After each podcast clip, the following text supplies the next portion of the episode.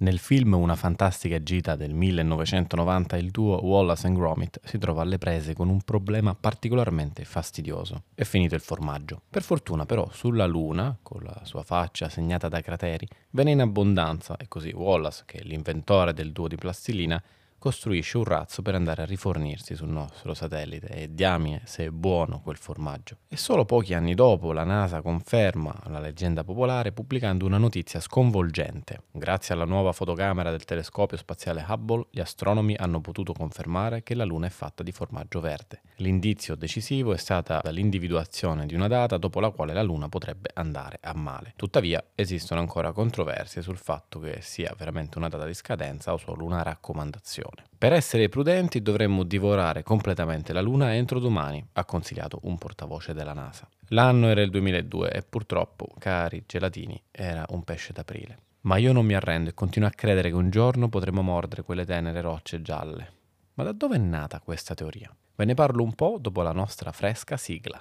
Ghiaccioli, un podcast che, che, che... Brrr. Sì, lo so che fa caldo e preferireste rinfrescarvi con un gelato e non con una fonduta, ma che ci volete fare? Io sono fatto così, sono un gambero, cammino all'indietro. Non conosco regole né onore, figuratevi la coerenza. Bentornati su Ghiaccioli, miei gelatini tutti sciolti. Parlavamo di luna e di formaggio. Ecco, nella mitologia di diversi paesi esistono storie che riguardano un sempliciotto che vede un riflesso della luna in, un pozzo, in acqua in generale, e lo scambia per un formaggio rotondo.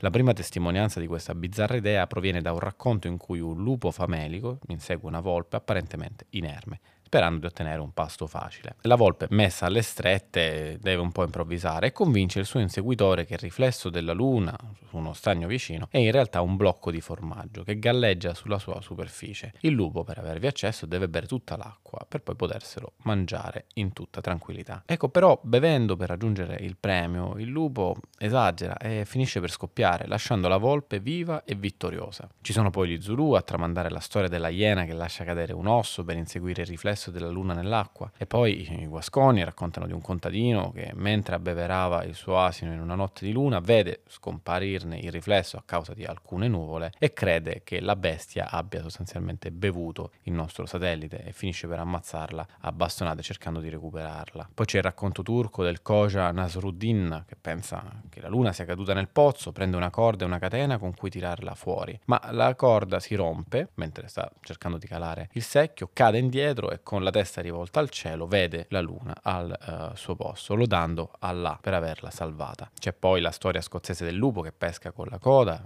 il riflesso della luna e così via. Insomma, è un topic di successo, ma la prima citazione più nota, almeno registrata, risale al 1546 e si trova in The Proverbs of John Haywood. Il documento è un compendio di alcuni dei detti più famosi dell'autore, come più sono meglio è, un penny per i tuoi pensieri, e Roma non è stata costruita in un giorno. Insomma, un gran best-of, devo dire, sembra il Fabio Volo del 1500. E naturalmente a un certo punto l'autore afferma che la luna è fatta di formaggio verde. In questo contesto va specificato verde, si riferisce all'età del cibo, non tanto al colore. Infatti i green cheese in contesto anglosassone sarebbero i formaggi freschi. Nel corso del secolo successivo la frase è entrata nell'uso comune. Per esempio nel 1638 il filosofo naturale inglese John Wilkins scrisse che potreste persuadere alcuni contadini di campagna che la luna è fatta di formaggio verde. Ora, a livello accademico nessuno ha mai creduto creduto davvero che la Luna fosse fatta di formaggio.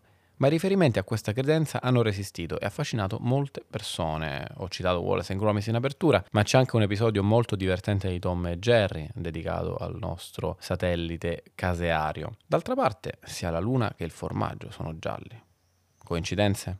L'ho sentito dire da molti in giro che la Luna è fatta di formaggio squisito e estratto da piccoli topi spaziali che lo vendono a caro prezzo nei mercati rionali. Il formaggio che mangiamo viene tutto da lì, da valli di cheddar, ricotta e brie, e nei fiumi lunari i topi pescano mozzarella astrali. Se si sbircia in alto si può vedere le alture del gorgonzola e a sinistra un po' più in alto i topi sullo Stilton a raccogliere il caciocavallo. Quindi la prossima volta che vi sedete a mangiare il formaggio, ricordatevi dei topi che con gran coraggio, nel mar di Parmesan, coi loro caschi da astronauti, lavorano allegri, felici di evitar gatti e altri animali.